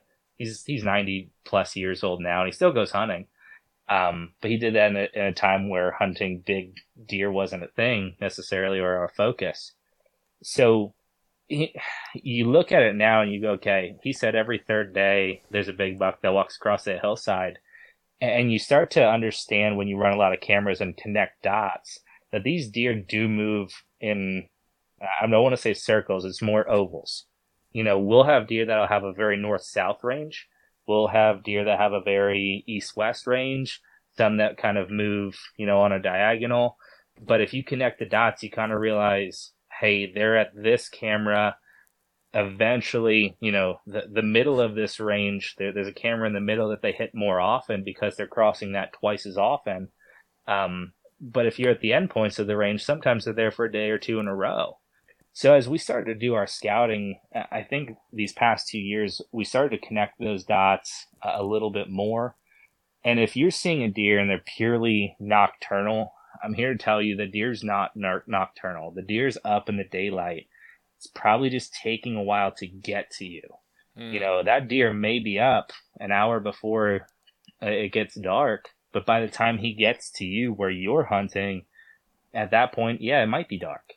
Um, or if it's a deer that you're getting at 1 a.m., that deer's bedding pretty far from where you're set up. And, you know, you might be towards the middle of a range or, you know, you might be in a, a good position, but you're not near the bed. And, if you're really trying to hone in on a deer, you've got to have an idea, you know, where those deer like to bed. And, and they don't bed in the same area all the time. You know, there's a social media post circulating this past year. You know, you know where he beds. Okay. Do you know where all like 47 of them are? and it was some some data that they tracked um, where deer bedded in different locations to know that. But you know, although history might not repeat itself, it, it does tend to rhyme, and, these deer do develop habits, and they might not bed in the same spot all the time, but they'll bed pretty close. So you know, to develop a game plan like that and start to understand the relationship of where these deer like to sleep, where they like to spend their daylight hours, that matters a lot. So, you know, as we got into this year, you know, that was one thing we learned a lot. The other thing we learned a lot is how important buck to doe ratio is. And we hunt an area where we have numbers. Um, and we, we see a lot of deer. Um, and we'll have access to these deer, like I said, early in the early season. But when it starts to get close to breeding, we don't get pictures of mature buck. You know, I know a lot of guys who love hunting the rut because they see buck all the time. We don't. And I think last year hunting our farm and trying to figure things out over there, it became it became apparent to us. You know, there was an evening set I, I very distinctly remember, and, and, the deer that I saw that evening was actually the deer I took this year. Um, but I, I'm sitting there and over a hollow, and I start watching these doe pile out about an hour and a half before dark, and there's probably a dozen doe that pop out and they're all feeding in the beans and half hour goes by and here comes this buck and it, it, was a buck most folks i think would be tempted to harvest and last year i made the decision. It was an easy decision to make because we had so many other good ones. That no that one's off limits. Um, and i had a lot of opportunities at him but um, needless to say he comes up starts feeding with the doe. Shortly thereafter two young buck come out and this larger buck that fed out with the doe just postures up. All the doe run directly to him, and the two inferior buck kind of work themselves to the the flank, so to speak, and they kind of disperse, and he keeps them at bay. And you start to realize that these doe, it, when you've got that many of them, they'll cling to and bed around a mature buck because they don't want to be chased by the freshman. You know, think about it in like a social context you know, when you're a freshman in high school and there's the, the pretty senior girl, what stops you from going up there and, and wanting to flirt with that girl? Well, probably because she's dating the big old football player. You yeah, it's like it's, a lot like you and me in high school. I used to stay away. You were a little bit older. I'd stay away. You were the big tough guy on the football team, right? That's exactly how it was, Mitch. No, but uh, when you've got an imbalance that heavy, you start to realize that these doe will literally bet around your mature buck. Those mature buck don't have to get on their feet they got all the breeding they want right around them, and all they have to do is chase off the little guys in return. So, you know, that was another big finding, and it's it's definitely shifted our focus. We've taken a lot of doe the last couple of years here, and we aim to continue that. But um, you know, coming into this year, we really wanted to take advantage of that early season.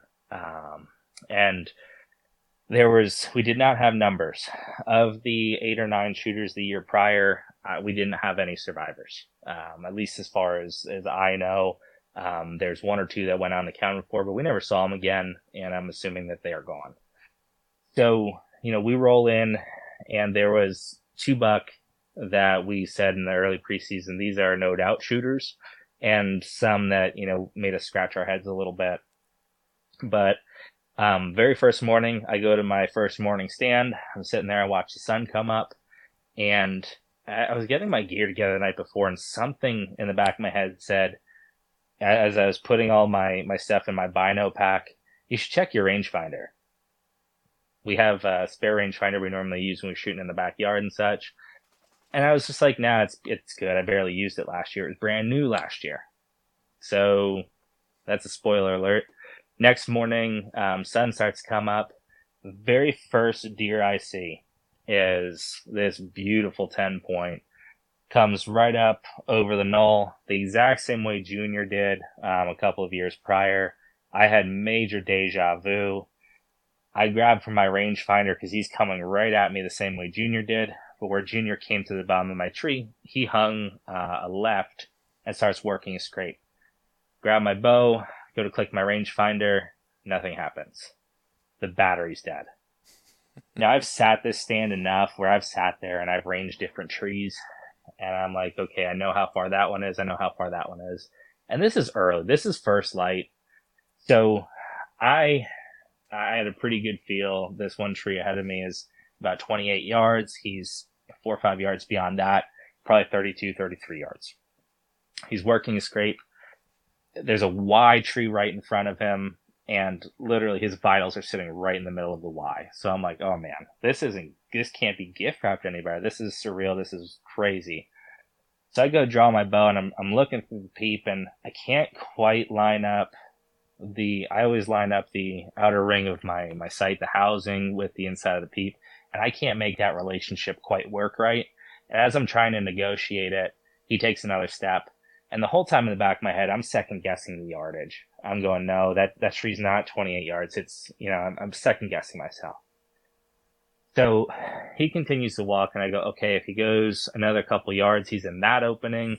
That opening cannot be more than 25 yards. That's close enough. Margin of error isn't going to matter as much. I feel pretty good about that. Well, he took a left, went down over the hill, and never made that opening. So I'm sitting there kind of beating myself up all morning. Had a lot of action, saw a lot of young buck. You know, actually had three of them bed within 20 yards of me. Um, it was just a really cool morning. So, um, morning expires. Eventually I go out. Same story. My wife goes out in the evening. Um, where she was going, we had the other shooter uh, on camera all summer. All summer he was so religious. He's 630. I- I've never seen a deer stick to a pattern as much as that one did, and we actually nicknamed him Sticky because he stuck to a pattern. So I I told her, you know, Sticky's going to to show up right around six six thirty. He's there every day. It's like clockwork. Um, so she goes out with my stepson. They're in the tree, and young buck comes in around six o'clock. They're watching him. Right like that, Sticky comes in. Exactly on schedule. Long story short, didn't quite work out. Um, and if she's on your podcast, I'm not going to ruin her story for you. Um, but it was just crazy that we had two shooters, and within us us both hunting a half hour, we had opportunities at those two shooters. So something about the homework we've been doing must be paying off. Either that or we got extremely lucky. But year goes on, I end up seeing um, that same buck I saw that morning two more times. Um, I thought he was a nine pointer. He ended up being a 10 pointer. So I, had been calling him Nifty. Um, Nifty Nine, and I saw him a couple more times. He was, I, want to say he he wasn't necessarily the most cautious deer, um, but at the same time he he hung to corners and edges where he he also wasn't exposing himself a lot. So he was visible, but not necessarily shootable, if that makes sense, or huntable. certainly. Yeah, so um, he and I go back and forth a little bit, and um, I kind of had a very good idea where his core area was. You know, again, cell phone uh, cameras. You know, we get him as far as our farm. Um, we get him um, down to another property we hunt, but 80% of the time we're getting him on cameras um, on the property where I saw him the opening morning. So I, I knew that was his core area. So fast forward, October 23rd rolls up. Um, it's a perfect storm. So the weekend before, I think that was a Monday. Um, I'd have to look back at my calendar, but the weekend before, my wife um, got to hunt and she went out. We normally kind of alternate, you know, whose turn is it to go out? But she got to go out a couple of sets in a row. And um, one of the deer she was after at that point showed up on camera, and she's like, "It's your turn, but you know this this deer's on camera." And I said, "It's okay." Go after him. I'm going out on Monday and I'm going to take Nifty. Um, and she just kind of like brushed it off. And, you know, I did too, because I thought I was completely full of it. Well, she goes out. Um, lo and behold, on Monday, the, the cell cameras start going off and it's not what we expected. It's the farmers harvesting the cornfield right next to where I wanted to go hunt him. And I'm like, oh my gosh, you know, we've got the perfect wind, we've got rising pressure, a cold front just came through, and they're cutting the cornfield. So I'm sitting there all day at work and, you know, I'm texting her saying, Hey, I'm still good to go out tonight, right? And she goes, Yeah, it's your night. Oh my gosh, they're cutting the cornfield. Like this can't be any better. And it's one of those, it was one of those nights where everything went so perfect. You're like, there's no way I'm going to go in there and actually be successful. But, um, well, it, it ended up working out for me. Um, got home, I was changing. Actually, I had a buddy of mine who was texting me some camera pictures of a buck he was chasing, and we were formulating a game plan on, on how he should hunt that deer. And I told him, I'm like, hey, I'm calling a blitz tonight. Like, I'm going to a stand I don't normally go to. It's it's right in the the the bedding. There's been combines running right next to it all day. I'm hoping that's enough pressure to push this deer out for sure, so I can get in and I'll see the corn edge. That way, if they're out feeding tonight, I'm going to have a shot. And he's like, well, good luck. So I get in to the stand and again, it's just one of those like everything worked perfect. I got in quietly. I had enough wind to break up my sound going through this corn fodder. Um, I was up on stand maybe 15 minutes and the deer started rolling out. When I say deer rolling out, man, they were rolling out in every direction. If you've mm. ever, you know, hunted a fresh cut cornfield, you want to talk about a dinner bell. Um, and, and the deer were, were in this cornfield a lot just for safety during the course of the year too. So, you know, I, I get on stand and again, not a stand I normally hunt. Um, because of that, I honestly didn't prune around it as much as maybe I should have. And the day prior or the weekend prior to that, we actually took, um, I think three doe that weekend. So we were on doe patrol and that was the first deer I killed out of my saddle and it was kind of a surprise set. I found a tree, climbed it with my saddle. Um, I've hunted out of my saddle a lot of times, but I've never been successful. I shot a doe, and I just remember thinking, like, man, that was awesome. I could hide behind that tree, break up my outline. You know, I could maneuver, and it was an offside shot, so that that um, having the tether against me just made me feel more stable. So where I went into a hang on here, I actually took my platform and my saddle, and I saddled on the backside of the tree thinking I'm going to be covered in deer, but having that mobility to maneuver around the tree, it might be helpful. So that's exactly what I did. And I'm glad that I did because I was covered in deer and I could, you know, maneuver myself to the backside of the tree and really hide my silhouette all night. So I think I saw every deer in the county except the one that I was after. And it starts to get, it starts to get a little dark.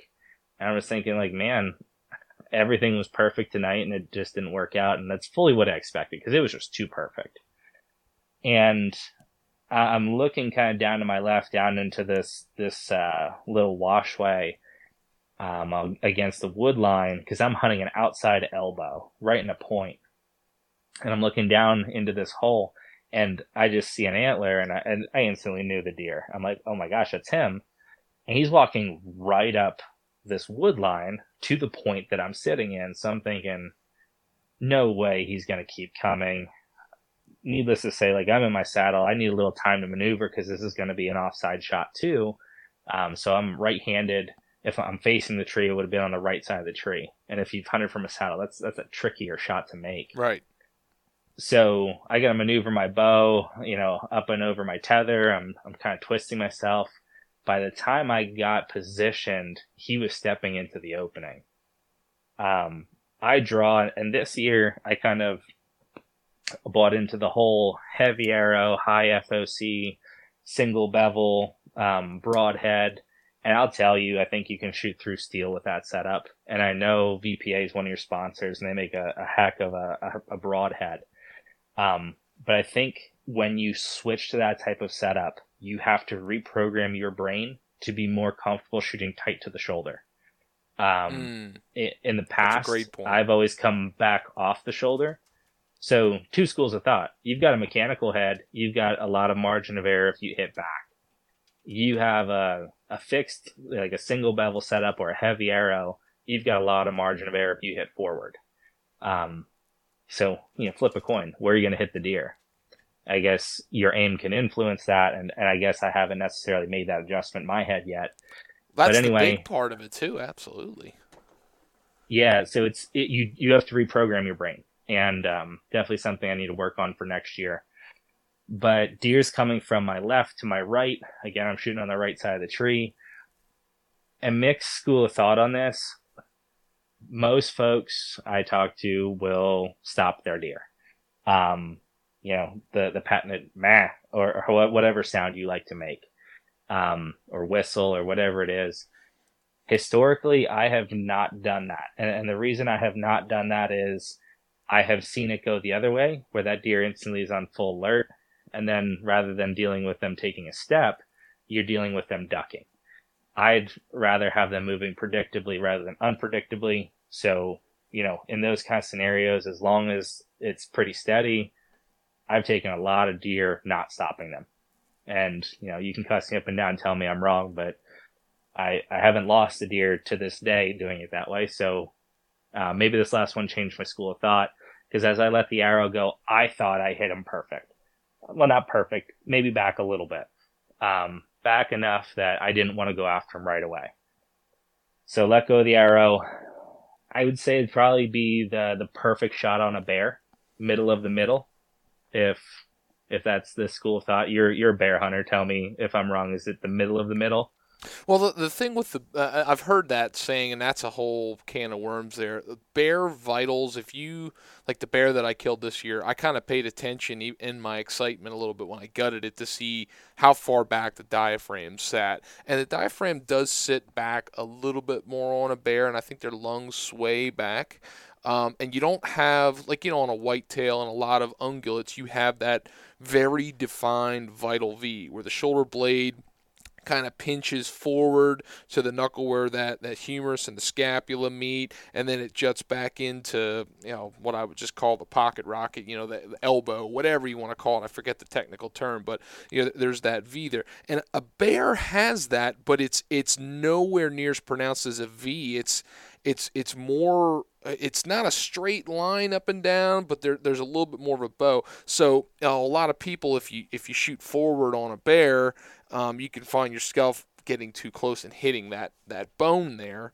Um, but I, I, mean, the the the vital V. I mean, when when you look where the heart and you know the the vital uh, the the pump station, I guess, so to speak. It it sits right there in that pocket forward. It's just the the lungs and and bear. The other thing too. I mean, they they don't die nearly as hard as a whitetail, in my opinion, if you put it in their chest cavity. So even hitting it back, you know, popping that diaphragm, maybe even liver. I've seen them die very short and quickly. But uh, okay. yeah, long long winded there for, for what you're talking about on a whitetail there. But so your your deer, you said you hit just a touch back. Yeah, so again, I didn't stop him. So I ended up releasing the arrow and it did hit a, a touch back. Um, I, I, guess I didn't hold as tight to that elbow as I should have given the, the scenario. And again, it's a shot I've taken a lot of times and, you know, I'll blame myself to this day, you know, for, for not either stopping the deer or giving him a little bit more. But I, you know, it was a good enough shot. I'm like, man, how, how far was him. the shot, Dustin? If I told you it was 12 yards, I might be stretching it. Gotcha. Um, of it's crazy of of all the mature deer I've taken, I don't know if I've shot one over 20 yards. Nice. Um, really thinking I should just pick up a trad bow and and try to learn that because, and that's when I'll see one at 40. You know, but that's anyway. exactly right. So I, I I call Bran instantly, and she can tell. She's like, "Hello," and I'm like, "I stuck him. I, I stuck him, babe. Like, and she starts losing her mind. And I'm like, we need to give it time. She's like, I'm packing up the kids. I'm coming out. We're going to go get him. And I'm like, no, I didn't hear him crash. Like, I'm not sure. He took off after the shot. His tail was kind of tucked. Like, you could tell he was hit hard, but it wasn't like, it wasn't like that low where they're getting lower to the ground and eventually, you know, they, they just expire. It wasn't that. It wasn't the heart shot where they're like, it, it just something about the way he took off didn't quite look right to me. And I'm replaying the shot in my head again and again and again. I go, I get my arrow, it's covered in pink blood, and I'm like, oh, okay, I got along. So, um, I say, listen, I'm gonna come home, talk to you a little bit. Um, we'll get uh, her mom came over to watch Ayla, and then we'll we'll come back out. So that's what we did, and my dad ended up coming with, and we find good blood for about 60 yards. Then it gets to be really good, and I'm expecting to see a deer anywhere. And there's, then it just stops. And, and we're looking back and forth, and eventually we kind of start grid searching, maybe more than we should have. Um, and no deer. And I'm just scratching my head and going, what is going on here? You know, this is not the way these stories are supposed to end. Like, what, where, what, what could have happened? Like the, the arrow tells a story. The early blood looked pretty decent. Where's this deer? So we're kind of stomping around and just without any results. And eventually I call them both back. I'm like, listen, if he was in this immediate area, we would have found him. Let's back out before we do more harm than good. And we already did more harm than good, um, right. judging by the, the, eventual recovery. Um, let's back out. We'll come back in the morning. And we can see. You know, it's it's gonna be. It was one of those nights where it dropped down like in the 30s. Um, we had that cold front coming through, so we felt pretty good about it. So next morning, my dad meets up with me, and, and we start our grid search we still can't find any more blood past the last blood. And it was, it was evidently, it was, it was one of those spots where you know the deer stopped for a little while. So nothing's really adding up. Nothing's making sense. We walk pretty much every piece of ground that, that we're able to walk um, in that general area. We, we grid search everything with, without any results. We probably started around nine. We finished maybe around one o'clock, maybe noon somewhere in that neighborhood. And we leave just feeling so dejected. Like I, I can't describe that feeling. Um, and I get home and, you know, we, we hunt small woodlots in the middle of ag. So it's not like we had a lot of ground to look at. And if he was in that woodlot that we were searching, we would have found him. So I end up calling um, a good friend of mine, the same one I talked to on my way out that evening, and he had a very similar scenario happen the year prior, where he ended up finding the deer two weeks later. It was the exact same scenario. Deer's walking, he didn't stop it, hit a little farther back than he should have, had blood, blood stopped. They couldn't find the deer. Two weeks later, he recovered it. It wasn't a terrible shot. It's just the the hole kind of plugged and they didn't quite go far enough. So I'm calling him and he's like, listen, I'm not telling you what to do, but here's what I would do. I would pull open one of your maps, draw a 500 yard circle, go out and start walking again. So I did that. And as I circled everything, I, there's a couple patches maybe we didn't check. And I was like, there's no way the deer's in any of those. It, he's got to be in that section of woods that we walked. So I was talking to my wife and she's like, if it was me, I'd still be out there. And she's right. If it was her, she would have still been out there. Um, so I went back out started searching everything I searched. Had a few big conversations um, with the man upstairs. Um, kind of just broke down a little bit. Um, got to the point where I realized it was out of my hands, and you know I was gonna walk a little bit more just to make sure. So I'm walking back and forth, and actually, you know, was uh, I was supposed to meet with some folks later that evening. Um, at one of the properties I can hunt. So I'm headed in that direction. I'm like, you know what? I'm going to loop up over these last couple small patches where, you know, that were inside the 500 yard circle, um, just to make sure. So I loop up around the first one, nothing. I was like, I, I'd kind of given it up, but I had 20 minutes to kill to this meeting. So I started walking down a trail, um, essentially just for the sake of strolling and checking for other deer sign and whatnot. And I look to my right and some briars and I see a white belly. And I just like, I double and triple took at it. And eventually I came to realization, well, it's definitely a deer. So, um, I go in after it and I, I didn't have to get far. I could see the rack and my gosh, um, I turned myself into hamburger meat running through those briars, but there wasn't anything that was going to stop me from getting from, to that deer. and uh, um, an emotional mess. I, I called my buddy thanking him for telling me to draw the circle. I called my wife, just losing my mind. Um, it was, you know, it was just one of those kind of surreal experiences. Ended up being my best buck to date. Um, the crazy part about it is shortly thereafter, uh, my dad sent me a picture he'd been out shed hunting the winter before and said, Hey, I found this antler. I'm pretty sure it's your buck. And I looked at the, the picture he sent me. I said, No, I know that deer. That deer had great G2s. He had weak G3s. I saw him religiously the year before. Well, the deer I shot had really unique white markings. He had kind of these white swirls um, in, his coat. And um, I went to send my dad the video of the buck that the that his shed belonged to. I was like, "No, this is the deer." And as I'm sending it to him, I go, "Oh my gosh, that buck has the same exact white swirls. That was him." So to compare, he went from about a hundred inch, um, about a hundred inch eight pointer, maybe you know, give or take a couple inches, to a 144 inch 10 pointer in the course of a year from age three to age four. And they say the average testament. can be 15 to 20 inches, but I've seen them make that exact jump you're describing, and it's pretty pretty amazing when they do. It, it was insane, man. It, it really was. Um, I just could never have put together that it was the same deer, but yeah, it was uh, it was an amazing hunt. I ended up taking him up to Triple Trophy Taxidermy to meet Mr. Good, who you had on this podcast, and he was phenomenal. Just looking at his work, uh, anybody listening out there, if you haven't checked out the page, look at it. Um, and if you see his stuff in person, it's even better. I do have um, to make the uh, make make it known though that uh, if you want to get in there, sometimes you gotta get in there with plenty of time because I did see that he stopped taking deer partway through rifle season because he got booked up. Yeah, and kudos to him. I mean, it's I know from my own line of work, like sometimes it's hard to say no to business when you run your own business, but he doesn't want to sacrifice quality for quantity. And that's, that's an important thing to note. Um, and you know, I know he talked about, you know, pricing and stuff in, in his, um, podcast, but look at the work. If you're ever going to get a deer mounted, and, and for years and years and years, I was so fortunate. I've got a taxidermist a mile and a half from my house um, who did phenomenal work. He was retired and still doing it.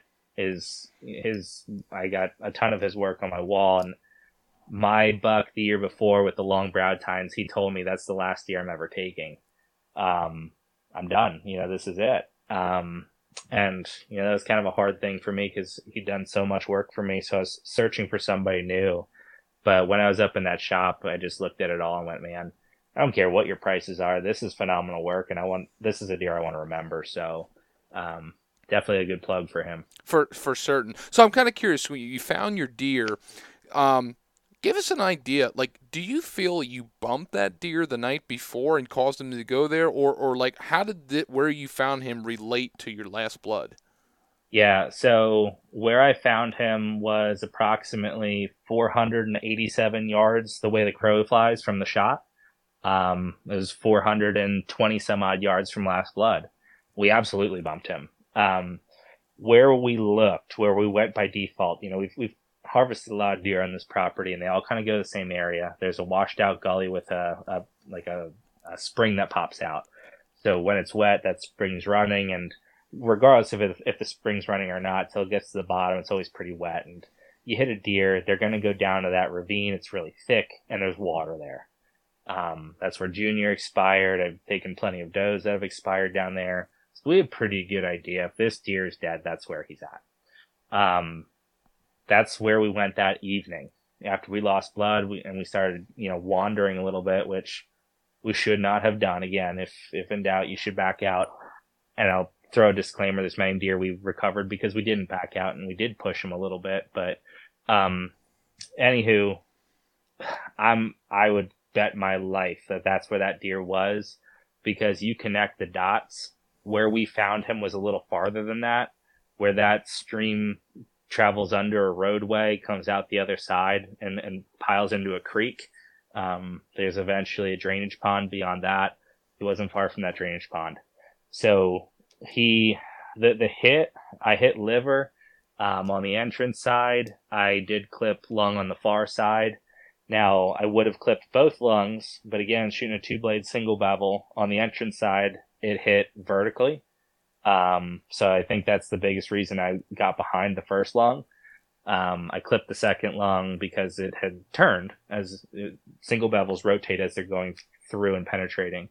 So I, I did clip the second lung, um, but just barely.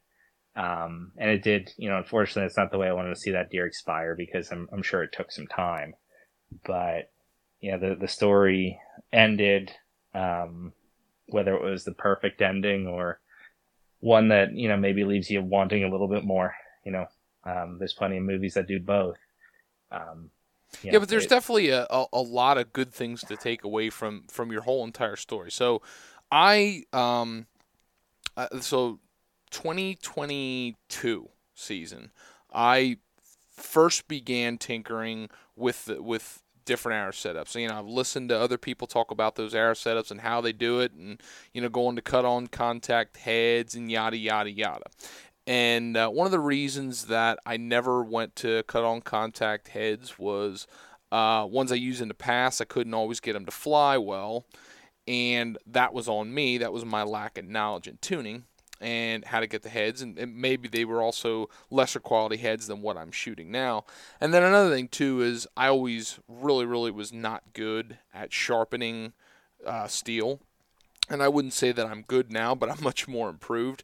I, I personally think sharpening is a pain in the neck, and I that my least favorite thing about shooting solid steel heads is the fact that I have to touch them up and I have to sharpen them, and it's time consuming and blah blah blah blah. It's a lot easier for me to just go put replacement scalpel blades in a broadhead and you're done. But the thing I was well, that's why that Omega head is so nice. That lay flat is exactly, and that's genius and and you look at that head, that's going to bust some bone. I mean, if if you're confident and you can hug that front shoulder on a shot, that's a head to check out. So let's try to plug your sponsors on here. But I know I had ordered the heads I got, um, which are not VPA heads, and then a couple weeks later, that broadhead came out. I looked at it, went, man, I feel like a goof. I just spent a pile of money, and that head right there would be so easy to sharpen. Yeah, right. So you had pretty positive experience when you uh, started using yours. Um, from a from a use and, and and sharpening standpoint mainly, but you you did shoot some other deer with them. Yeah, I get super nerdy when it comes to my bow tuning and setups. Like I'm down in my basement shooting bare shafts and trying, you know, every 20 grains a different head just to make sure I can find that bullet hole with a bare shaft. Um, you know, I, I go to the nth degree with things and is it overkill? Absolutely. Um, but anything that can shave that you know, one degree margin of error, I think is important. And I can, I can talk arrow spines. I, I can talk point weight. I can talk FOC. I can talk that stuff with you know, anybody till the cows come home and we're going to lose some listeners if I start doing that because it gets ridiculous. But um, yeah, I had the the first um, couple doe I shot with them. Great experiences. I'm I'm pretty sure I could shoot through steel with those arrows. Um, I was pretty heavy. I think I was right around 600 grains all in. Um, most of that was front loaded. So overkill for whitetail, absolutely. Mm-hmm. Um, but again, you know, you're shooting an inch and an eighth, an inch and a quarter head you got to make sure you're not missing back because you don't have a lot of margin there. You know, uh, you shoot a, a, big mechanical head, you've got some margin of error. Are you robbing yourself of penetration? Yeah. Um, I think till next year, I'm going to stick with the heavy arrow, uh, and I'm going to go back to using a, a larger uh, mechanical head. I've had great success with dead meats in the past. I'm going to probably go back to those. Um, but and Another thing that I did this year is I shot feathers as opposed to vanes.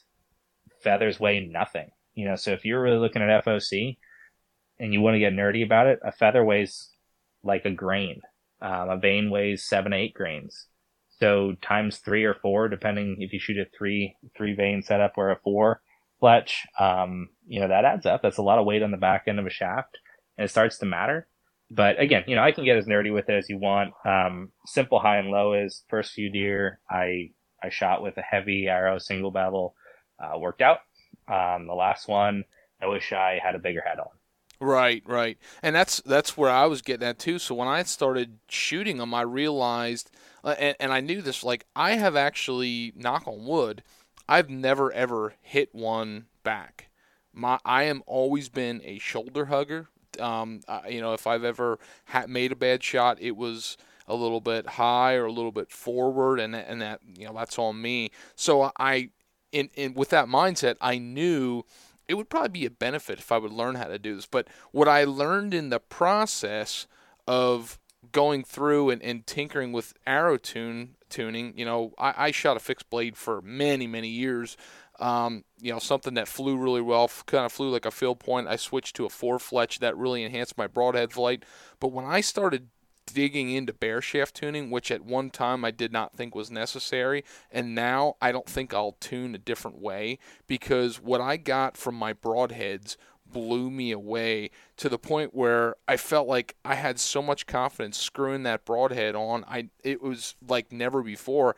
I got to a point where I thought, why wouldn't I shoot something solid in the front? It just doesn't make sense to me. If you've got a well-tuned bow and you're a shoulder hugger, why wouldn't I shoot a broadhead that is tough, just hardcore tough. And there's a lot of other tough heads out there, but that that was just the the thing that resonated with me. So that that was kind of my experience, and I, am glad you did. Now the you know the the walking and stopping and all that stuff like it, it it's all part of it. It happens. That's part of bow hunting. Yeah, and again, I think it's it's reprogramming your brain. I, I've right. always I've been a double lung guy my whole life. I, I don't try to shoot, you know, I don't hug the shoulders tightly as um, as many do, but I've had a lot of success with deer that, well, they, they don't go very far. Um, and I've always been in the school of thought.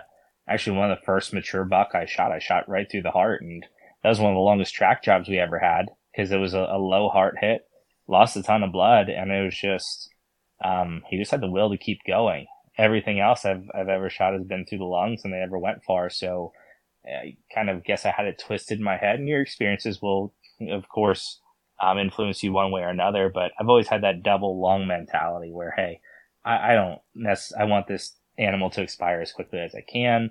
Um, I don't want them to go far. I, am I'm, I'm trying to hit double lungs.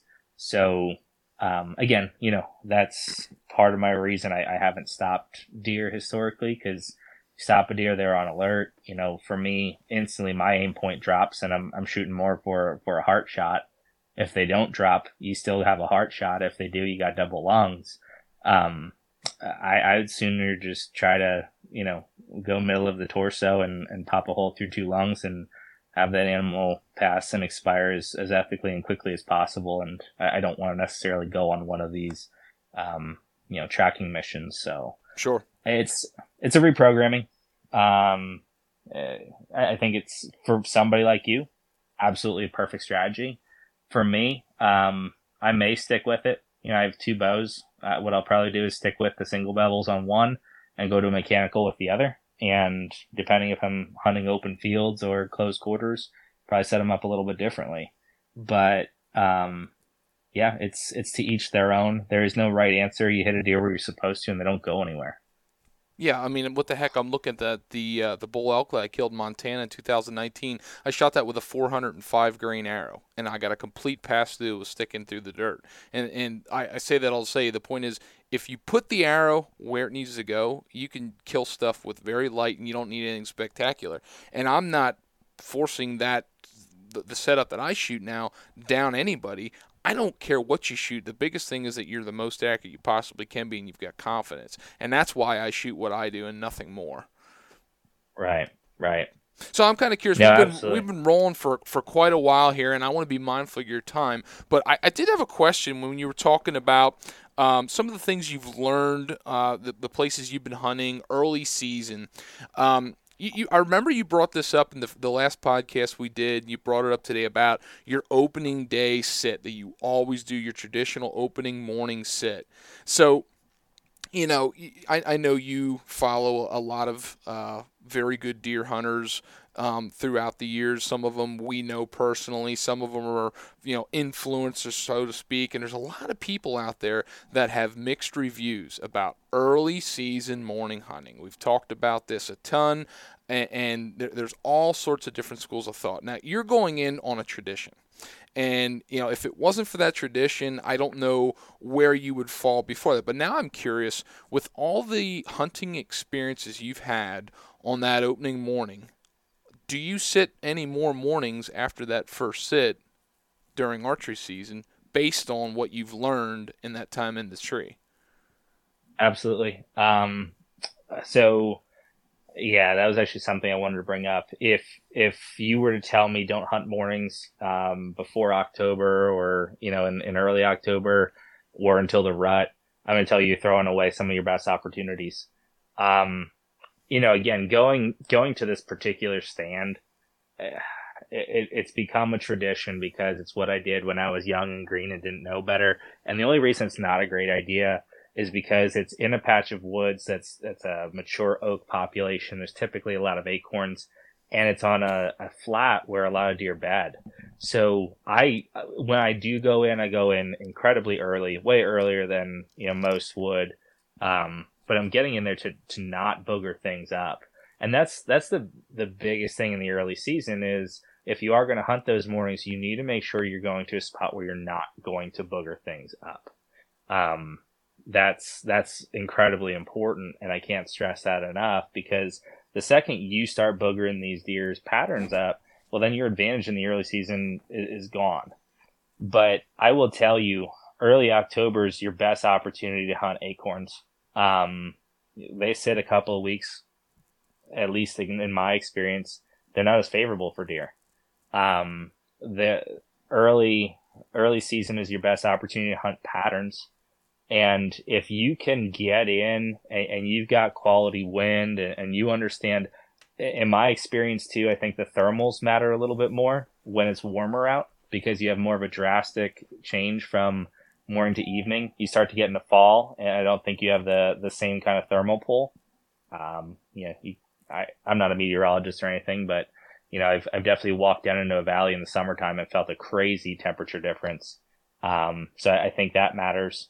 So no, I, I think here, here's my take on it. If you never hunt the mornings in the early season, you can 100% say you've never done any damage and it was a good idea. But if you did go out in some of those mornings and you were successful, it would change the way you look at it at the same time, if you went out some of those mornings and you boogered a deer, you'd say it was the worst idea ever. So if you don't go, you're right, but you're probably missing out on some opportunities. You're never going to know if you're wrong. That's true of the entire season. If you never go out there, you're never going to booger anything up. So, um, so the but, experiences you've had early early season, I'm curious. How would you gauge the level of aggression that you're going in with the stands that you're choosing? And and I'm also kind of curious. How would you describe some of your stand locations when you think about bed to food patterns? Yeah, so we're we're not hunting beds early. You know, we're not hunting beds probably until things get hot and heavy. And I would say I've killed so many of my good deer October 20th to October 28th in that, that one week. And, and that's, I'd label it as pre-rut. That's when yep. you're going to start to see your testosterone hit. Um, and early in my hunting career, it's because I called a lot. Um, later in my hunting career, it's been because I hunted smarter. Um, I don't call a lot anymore. Very rarely do I call now. I just try to be where the deer are going to be.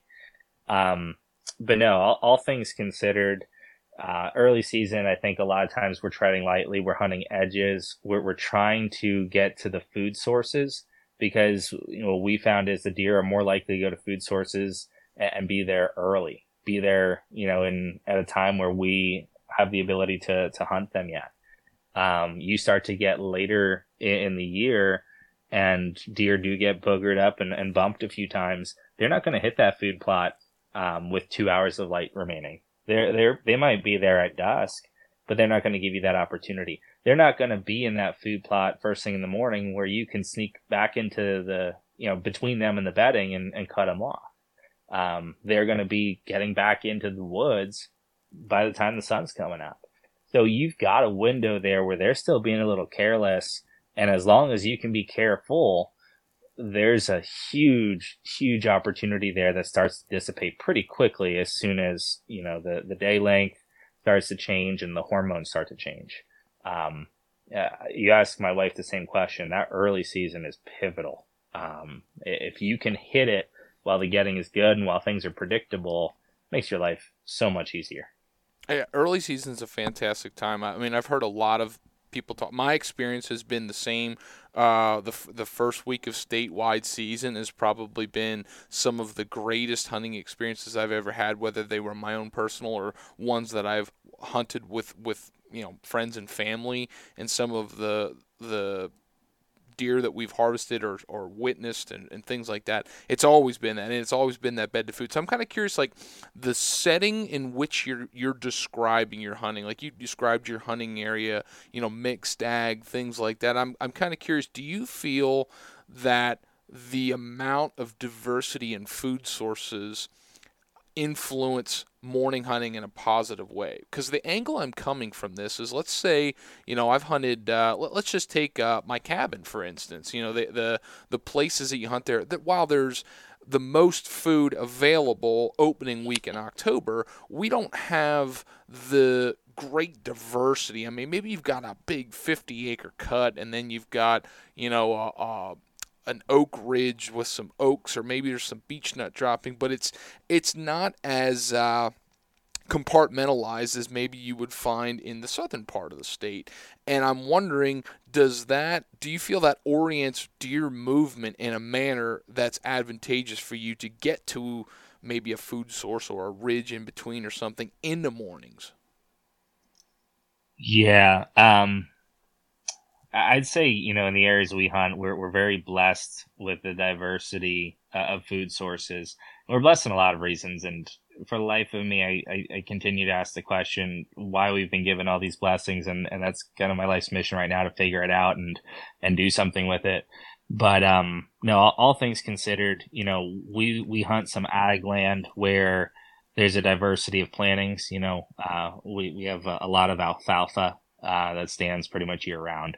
We've got, um, you know, some, some beans, uh, and some corn, and we got some really good farmers in the area too that know what they're doing. So we've got a good ag stand. At the same time, you know, we've, we've got some diversity in mature oaks. Um, and, you know, every couple of years we have that, that bumper crop of oaks. So we kind of play how we're going to hunt. Again, we do a lot of camera scouting, so that helps. But we we orient ourselves depending on, well, I think the acorns play a big role in it. You know, do we have acorns? Do we not have acorns? Um, you know, what, what are the, the deer going to first thing in the evening? Where are they coming from first thing in the morning? And I'll tell you in our area, that alfalfa, man, alfalfa's got some pulling force that I, I guess I never realized that it had. Mm. Um, alfalfa's a big one. And I, my findings are different than other people's findings. You know, I've talked before about um, different brassicas I've planted in food plots that the deer don't necessarily seem to love, and there's others they do. And I'll talk to f- other folks, and they'll tell me the exact opposite. So I think it really depends. I've heard some biologists say that it takes a couple of years for deer to develop a taste for certain things. So if you plant, you know, purple top turnips this year and the deer don't really touch them, well, maybe till next year they will because maybe they, they nibbled on them a little here and there. They didn't necessarily develop a taste for them, but till next year, you know, they'll like them a little bit more. Um, I don't know if there's validity to that or not, but you know, uh, I don't know if I answered your question, Mitch. We we do have a high degree of of diversity. The simple high and low is we do our homework, and I, I know there's there's lots of folks who sit back and you know, like you hear that Cameron Hanes quote, "Must be nice." You know, um, and I'm here to tell you it is. But at the same time, it must be nice to, you know, be able to sit and enjoy your evenings in the summertime and not be out looking for deer. It, must be nice to have, you know, Saturdays and Sundays where you're not taking cameras out in the woods and, you know, cutting lanes and hanging tree stands. It must be nice to not have to spend hours and tons of dollars planting food plots. Um, but those are the things we do. So you're darn right. It's nice when it all works out. And the high and low is if you do your homework, there's a lot of luck in this game, but those that do the work get lucky more than those that don't. And, um, you know, at the same time, I, I think there's a lot to just enjoying the moment regardless. Because sometimes that work doesn't pay off. And, and if, if the harvest is your only measure of success, again, this game's going to beat you up.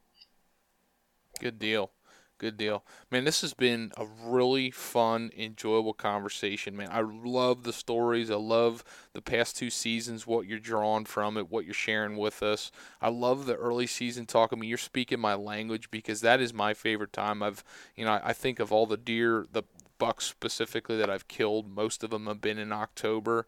Um, and I can I can echo a lot of what you're saying. So I really enjoyed this conversation, Dustin. I, I thank you so much for for taking some time coming out on the show. Um, I, I, think we got to do it a little bit more often because man, we find ourselves we got so much to catch up on, and I think instead of doing that, we should just do this a little bit more frequently. Well, only if I'm successful and have something to tell you about, right? no, I think otherwise it's going to be a boring podcast. I think there's stuff to draw from, regardless of how you view the success. But no, man, I again appreciate it. Congratulations on a on a great season. I love what you're doing. Keep up the hard work on uh, on all the stuff you got going. And uh, yeah, is there like if anybody's listening to this, do you do you do any social media or anything like that that people would, would be able to, to kind of follow along, see what you do, or or anything like that? Well, yeah, I mean, I'm on social media, and to be honest, I think my wife and I have both refrained a little from putting everything out there that we used to, and um, maybe that's something we got to look at a little bit more. Again, you know, we've we've been dealt a lot of blessings, and I'm, I'm trying to figure out what I, I should be doing with it.